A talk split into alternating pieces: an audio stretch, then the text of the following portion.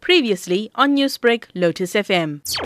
We are in the middle of the pandemic and uh, it's unprecedented. What we have seen is something that has never been experienced before. And uh, it has affected our system of work, which involves some of the least, the coffin manufacturers. We are running short of coffins as the coffin manufacturers are unable to cope with the high demand of death that we're experiencing right now. And it happened at the time when the coffin manufacturers are closed because December time is when all the coffin manufacturers close down their businesses and reopen again in January. So the spike of the pandemic was rife in the middle of December. The supply of the coffins ran dry.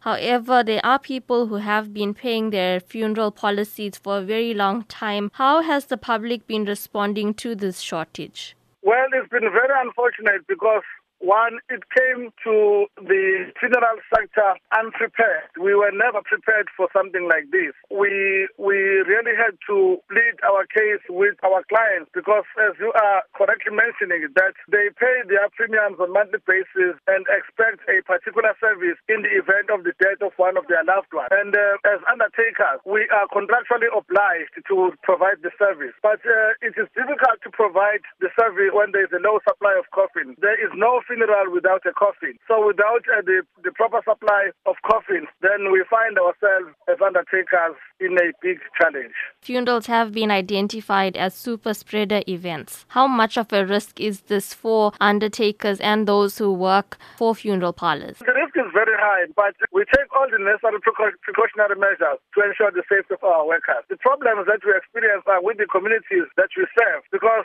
they do not adhere to the strict regulations that have been issued and the guidelines that have been issued by the government in terms of people, the number of people attending the funeral.